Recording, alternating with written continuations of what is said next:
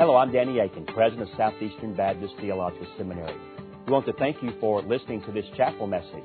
Our mission at Southeastern is to seek to glorify the Lord Jesus Christ by equipping students to serve the church and fulfill the Great Commission. We hope that you enjoy this chapel message and that you will visit our website. It's www.sebts.edu. There you can learn more about our school and what the Lord is doing here. We hope you enjoyed the message. Thank you for being a part of what we're doing here.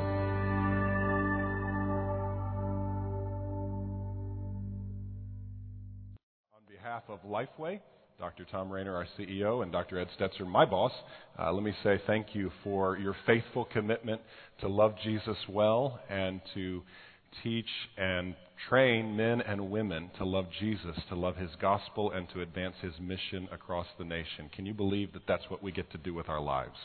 I can't imagine a greater enterprise that we could be involved in than loving Jesus, loving his gospel, and advancing his mission across the globe. And so I'm grateful for you. I'm a huge, enormous, unabashed fan of Southeastern Seminary and your president, Dr. Danny Akin. Uh, he has been influencing my life. I distinctly remember the very first sermon I ever heard from him as a college student at the Baptist College of Florida 15 years ago now, and he has continued to influence. In fact, today I serve on staff at Fairview Church in Nashville, where Dr. Akin's oldest son, John Akin, is our pastor, our senior pastor, and I get to serve alongside him. And so we get to have Dr. Akin in town a couple of times a year to preach for us. I don't think he comes for John or the church. I think he comes for those grandkids, but nonetheless, we're glad to have him. If you've got your Bibles, turn with me to Jeremiah chapter 29, the, the, uh, the Old Testament book of Jeremiah. Now, while you're turning there, uh, one of my best friends in the world is Dr. Nathan Finn, and so last night, Nathan and I hung out, ate some dinner together, and watched baseball because that's what good friends do.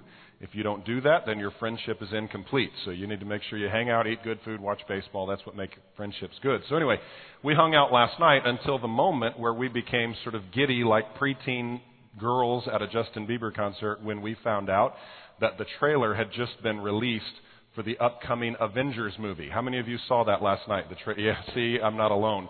Because at heart, we're all nine year old little boys and girls who desperately desire to watch the newest superhero movie. We love those sort of movies. Last month, a major sort of cinematic moment happened when, when it was sort of revealed that um, Matt Damon was coming back to once again be Jason Bourne. And everybody said, Amen, that we're going to get another Jason Bourne movie, right? Why? Because deep within who we are, we love superhero and secret agent sort of movies. I do, right? I love the, the Bourne Supremacy, the, all the Bourne trilogy.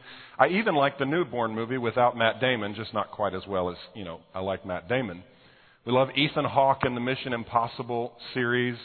And of course, we love James Bond. I mean, we, there's something about secret agent sort of movies that, that really does it for us, right? I mean, the, the guy who sort of comes into the country unaware, who accomplishes his mission, and then is, you know, the black helicopter swoops in, picks him up, and takes him out back to the home country. Superhero, I'm sorry, secret agent concepts make for great movies, but they make for awful churches.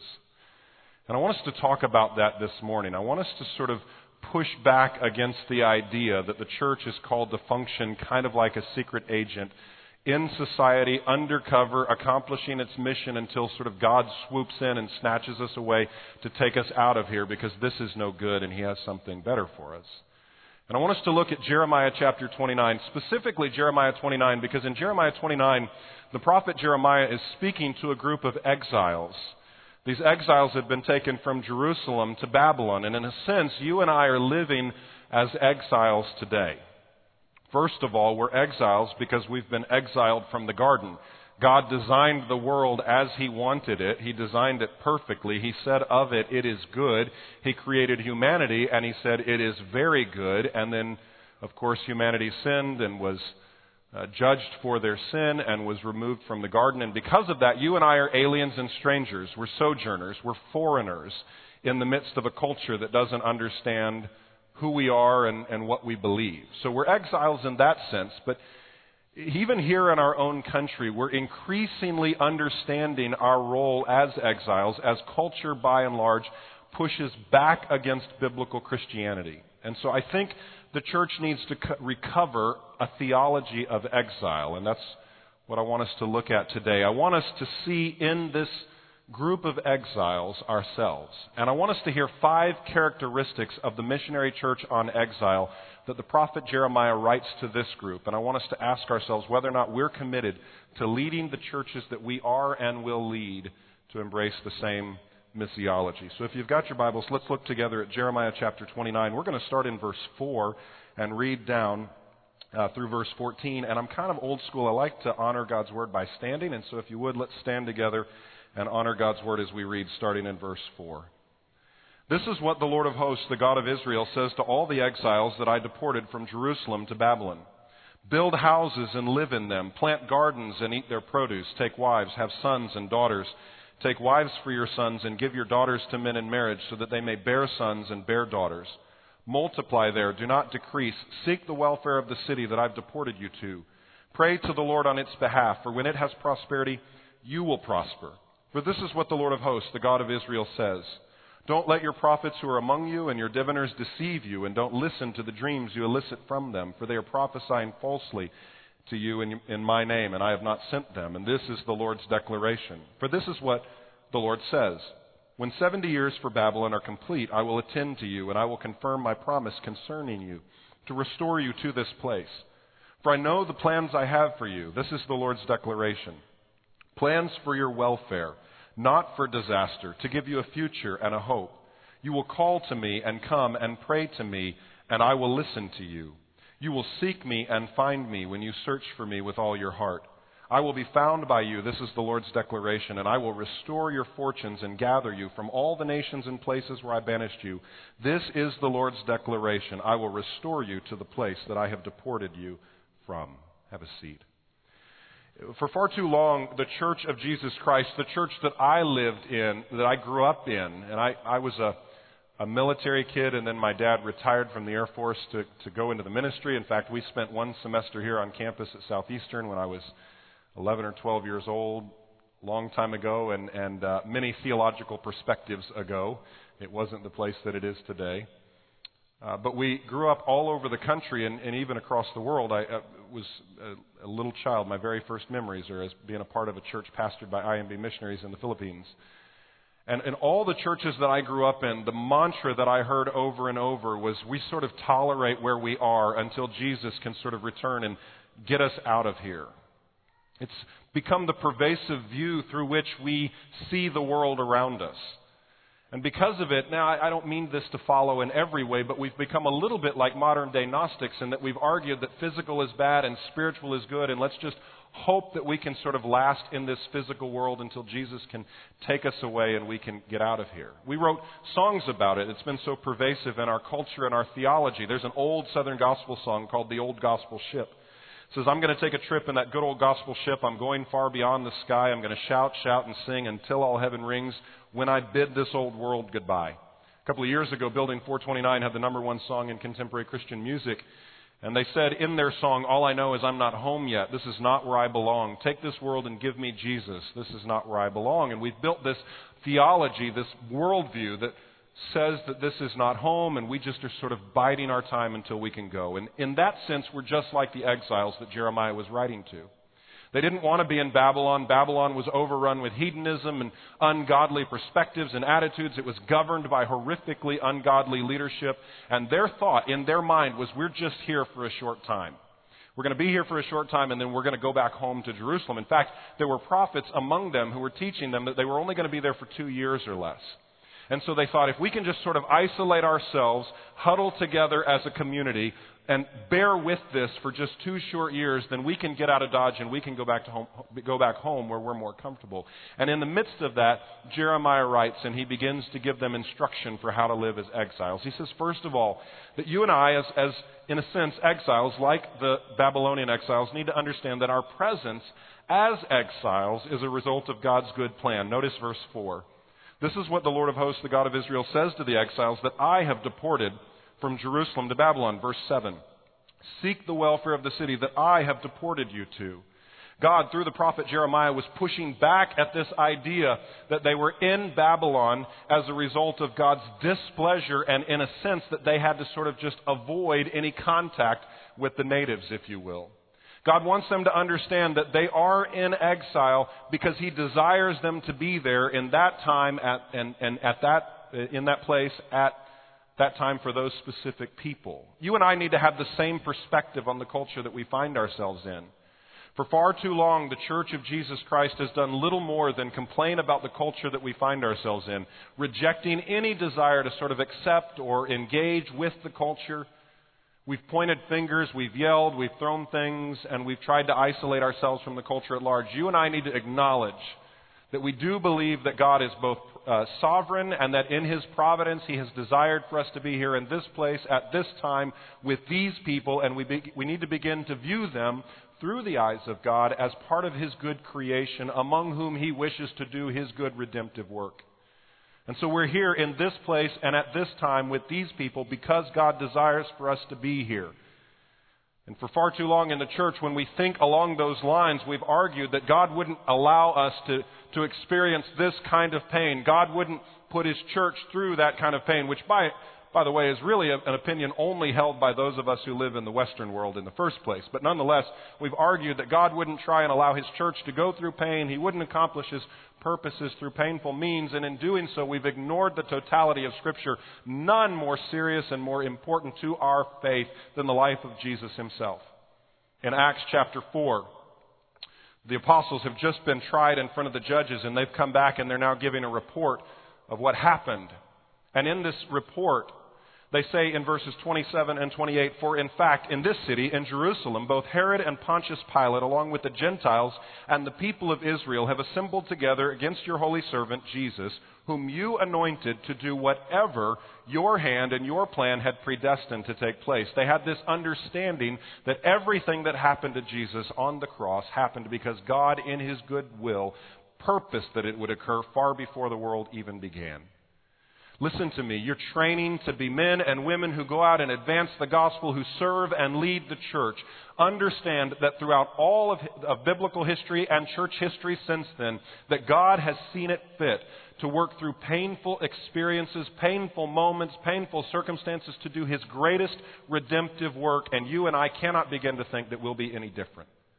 We need to acknowledge that God has us in this place at this time for these people. And even if He wishes to do difficult things through us to cause His purposes to come to be, so be it. May God be glorified in our life and even, if necessary, in our death. May we be a people who deeply love Jesus and the gospel to the point that we're willing to experience great pain so that God, as He has done throughout history, can bring about His redemptive purposes. Death has to precede resurrection pain almost always precedes his redemptive purposes. Our presence as exiles is a result of God's good plan. Don't think otherwise. Secondly, as we walk through the passage, understand that our responsibility as exiles is to integrate into society rather than escape from society. Verses 5 and 6 this culture, these exiles had sort of abandoned the culture at large. They had isolated themselves, marginalized themselves on the fringes of Babylonian culture. And the prophet speaks to them and says, Stop it, build houses, live in them, plant gardens, eat their produce, take wives, have sons, daughters, so on and so forth. The idea that the prophet is trying to communicate to the people of Israel who were in exile is that you need to make this your home. Stop pining for something else and make this your home. Embrace these people. Love this city. Raise your children here to love this city. Raise your children to have friends who are not like you, who are part of the culture at large. Far too often, the church of Jesus Christ that I grew up in and the church that many of you grew up in has been guilty of the same behavior that the exiles in Babylon were guilty of. Namely, our approach to culture is to complain about it. We complain about the state of society, the government, the education and health care, the, uh, the jobs that we have or that we don't have, the president or Congress, and so on. We treat this life as if it is exile, and in a sense it is. This is correct. There's a better day coming. God will, in essence, restore us to our homeland. But until then, we're not called to look for ways out of this culture. We're called to establish lives in the culture and live as missionaries in the midst of a foreign people and a foreign place. You and I cannot live as if we're trying to escape life. We need to embrace the present, live in the present, as if we are residents of the kingdom of God. And this is so difficult for the church today, but listen, the simplest way I know to say it is this. If you and I are called to live as residents of the kingdom of God, what it means to live as residents is to live now as we will live then. You and I are called to live embedded in culture now, as we will live then when Christ returns to establish his homeland, to consummate his kingdom, to bring all things to be that he would have them to be. This is, this is what it means to reflect the character of Jesus. It's important that you and I understand that when we do this, when we embed ourselves into culture, live as if this was our home, embracing those around us and exam, uh, giving an example of the gospel of Jesus Christ, we're not just obeying Scripture, we're mirroring Jesus' behavior himself.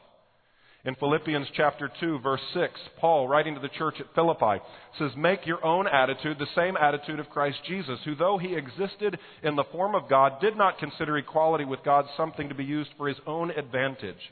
Instead, he emptied himself by assuming the form of a slave, taking on the likeness of men. And when he had come as a man, and then it goes on to talk about how he brought the gospel through his life. Listen, the model of Jesus is the model that you and I need to embrace in our own lives.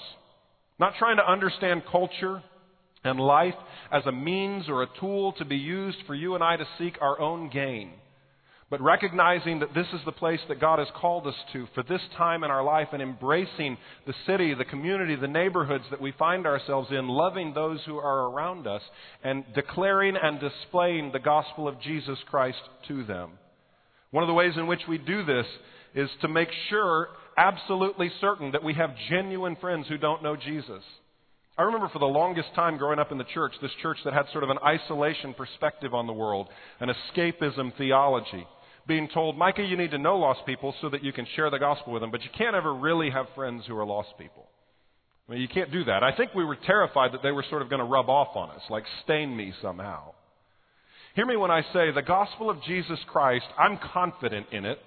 I'm confident in its ability to transform your life, and I'm confident in its ability to keep you safe in, in the gospel itself. You and I have got to make it a practice in our lives to have genuine relationship with people who do not know Jesus. And hear me when I say this very clearly. We do not have relationships with lost people so that we can get them saved. We have genuine relationships with lost people because they're created in the image of God. God has transformed us into a people who accept and love all people. And because we're friends, we share the gospel. When we become friends with people so that we share the gospel, we become nothing more than used car salesmen using bait and switch methodology to turn friendship into a tactic to get to them to the appointed place that we want them to, be, to, to get to. Friendship has to be genuine. It has to be authentic. And because we're friends, we're going to share with them the gospel of Jesus Christ that has transformed our lives. So, how many friends do you have that don't know Jesus? How many friends do you have that are embracing lifestyles that are far from God? Homosexuals or Muslims, liars, Jehovah's Witnesses. Not just the guy you sort of blow by giving him an evangelistic you know, message as you run past them, hit and run evangelism? Who do you deeply know that you can live with in community and share with them the gospel of Jesus Christ? This is what it means to integrate into society, to love society, and to declare and display the gospel of Jesus Christ to the culture we find ourselves in. The third thing that he says that the church has got to do if we understand ourselves as missionaries is we've got to understand that our presence in our culture and our goals within culture should lead to the success of our city. Notice verse 7. He says, Seek the welfare of the city that I've deported you to. Pray to the Lord on its behalf, for when it has prosperity, you will prosper. This word welfare here, you all know it. You've probably heard this passage preached multiple times before. The word welfare is the Hebrew word shalom, right? And shalom means, come on, Hebrew scholars, it means peace, right? Now, what does peace mean? It doesn't just mean the absence of conflict. I think oftentimes when we hear the word peace, we think it means the absence of conflict. Shalom is deeply embedded, not just in biblical culture, it's deeply embedded in sort of this Middle Eastern context. Uh, those of you, I love, I love, I've got a lot of friends who are Muslim, and I love to work with, with them, and uh, both in the U.S. and overseas, and um, and so one of the things that always happens when I hang out with my friends who are Muslims is they greet me using an Arabic greeting, right?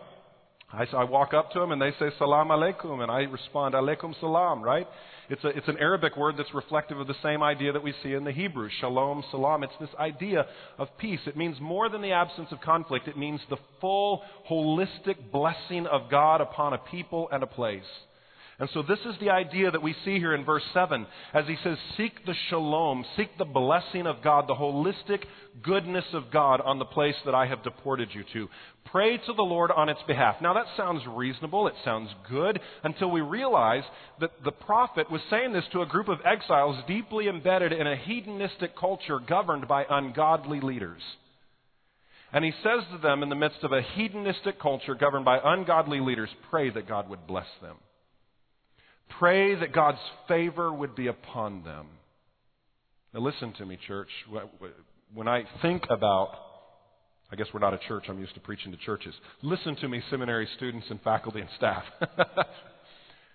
when I think about the American church and how we engage with the culture, there is no way in which we push back against the idea of bringing shalom than the way in which we engage the political realm.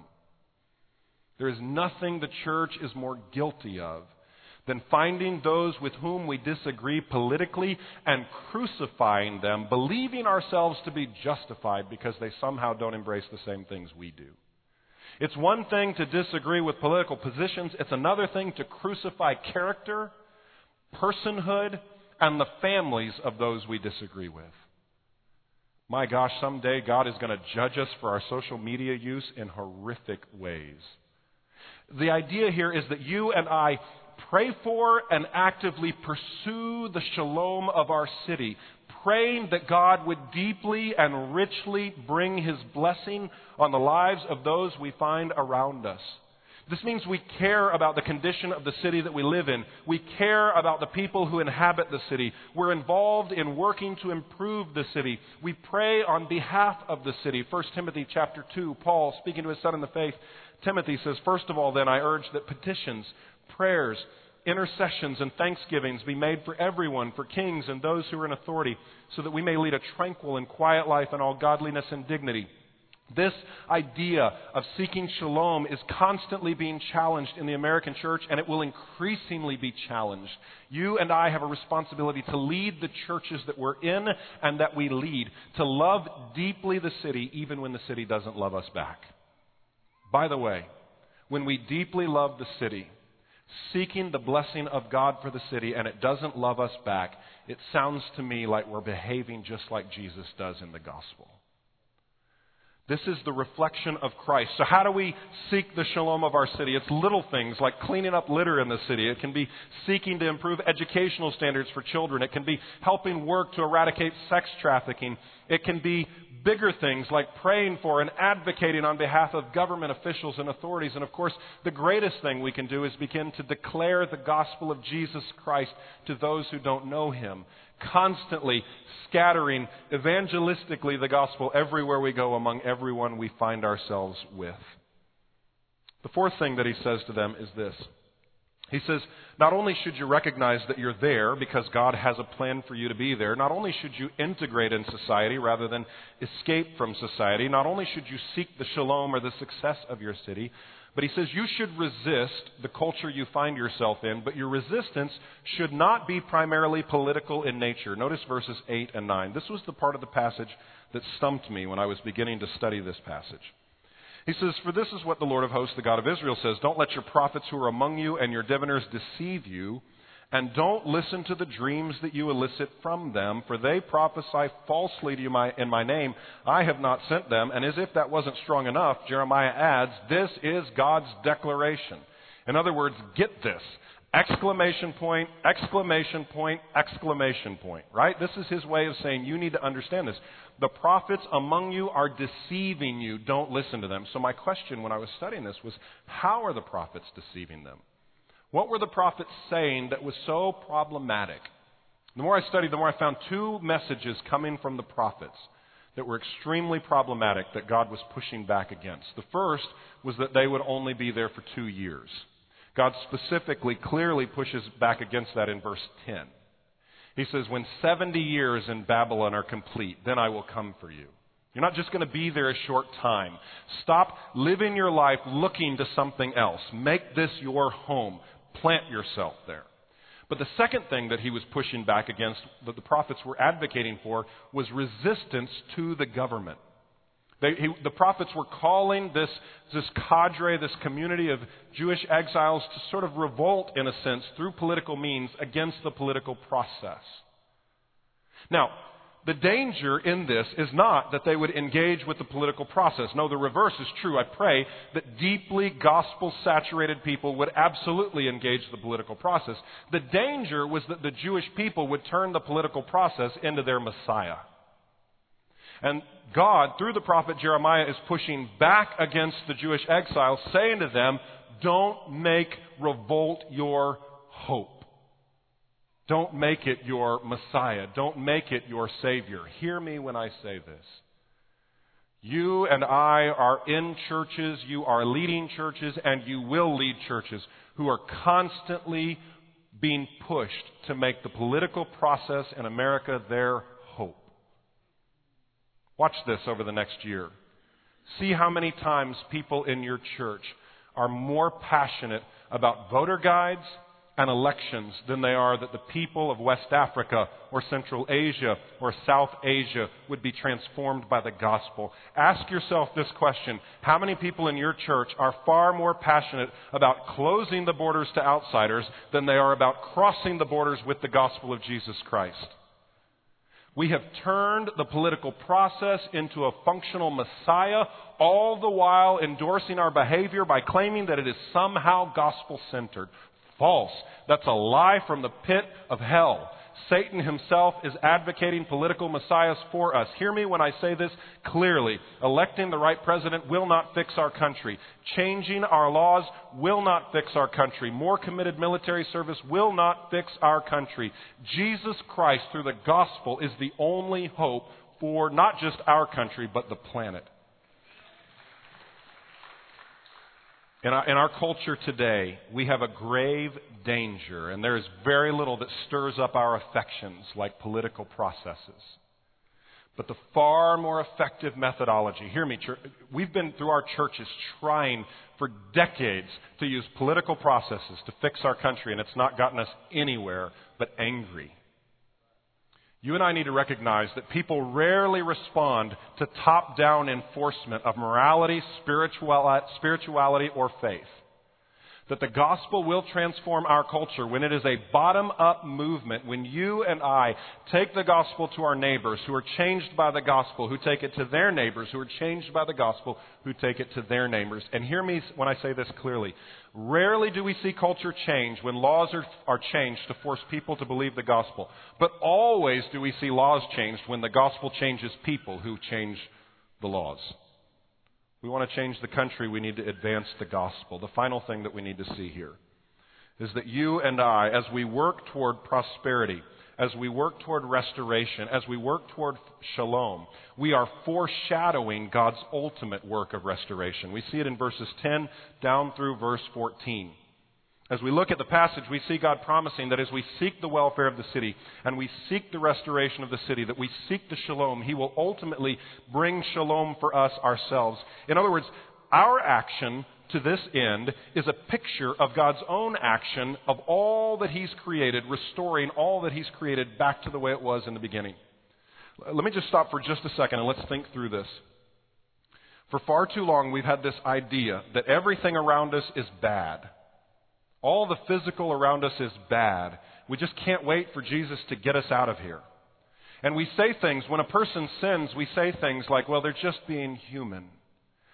Don't let that myth ever be perpetuated again. Listen, when God created the world, He said it was good. When God created humanity as human beings, physical and spiritual, He said of us, it is very good. Sin entered the equation. Death, sickness, and the like followed it. So when you and I engage in sinful behavior, we are not, in fact, being human. We are being subhuman. We are being less than human. God, in the gospel, is working to redemptively cause us to be the best kind of human, exactly as He designed us to be. So when you and I, we work toward restoration, what we are in fact doing is modeling both the gospel and the kingdom of God in anticipation for Jesus' ultimate return to establish his ultimate kingdom, making everything right and bringing eternal shalom into our homes and into our lives. The gospel of Jesus Christ is not just a helicopter to take us out of Dodge. It is a complete, total, ultimate transformation as God completely consummates His kingdom and allows us to be a part of it. Now, it would be problematic for me if I just skipped over the most popular verse in this text, and that is Jeremiah 29, verse 11.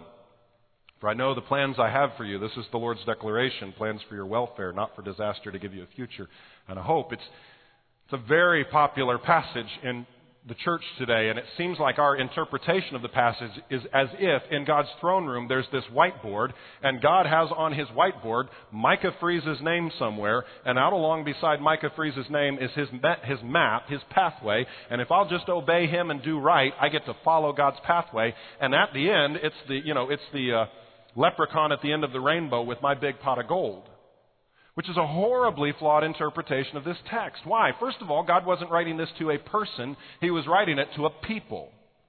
Not only was he writing it to a people, he was writing it to a people that he was pleading with to be faithful missionaries in the midst of exile. The, the point of verse 11 is not to confirm your personal prosperity plan if you'll just do what God wants you to do. The point of the plan is to push us that, that if we will be faithful as missionaries and if we will mirror the kingdom and the gospel, God will return and make everything right.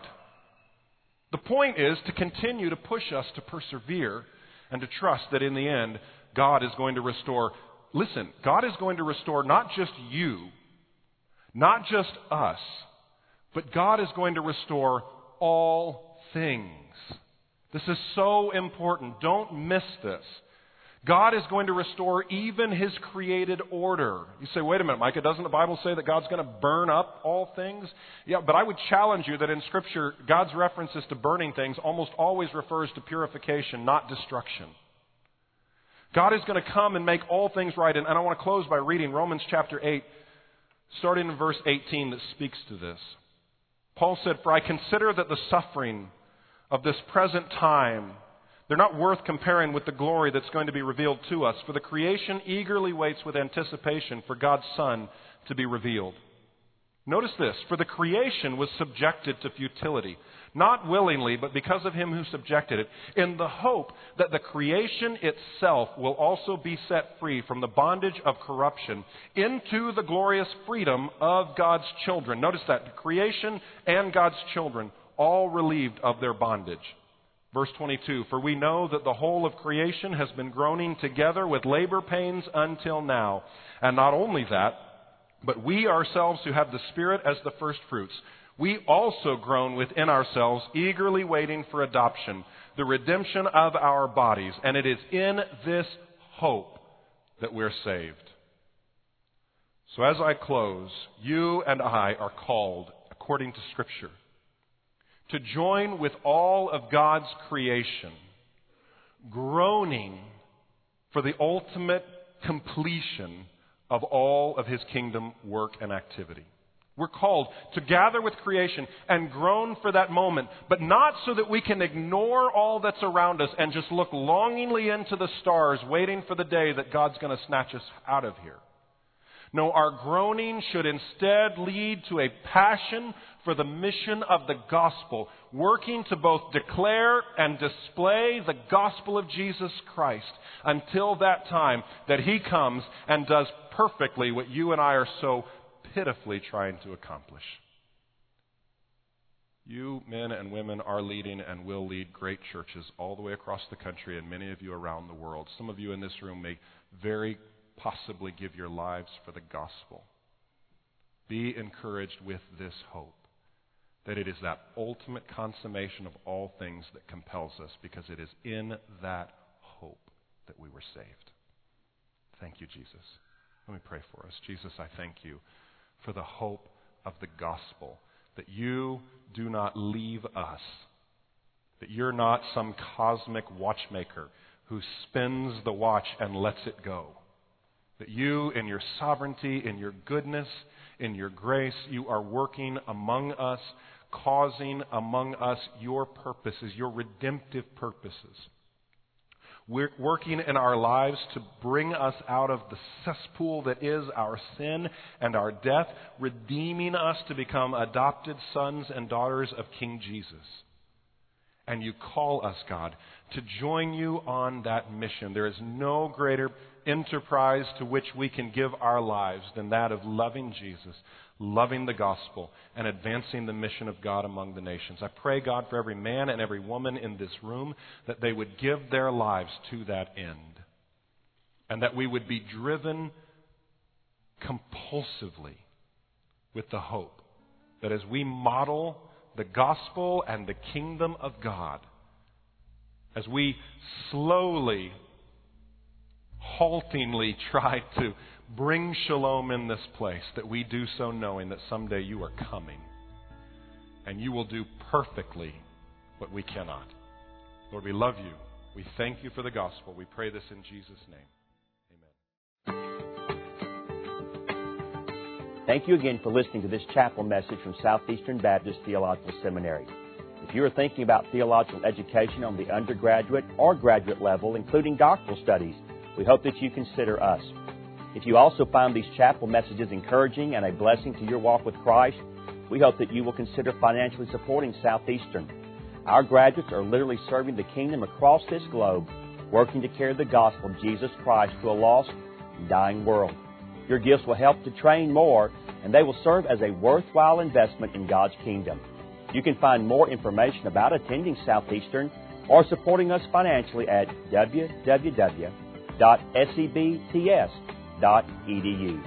We covet your prayers and trust that God will bless every good work you do for His glory. Thank you for joining us in our chapel services.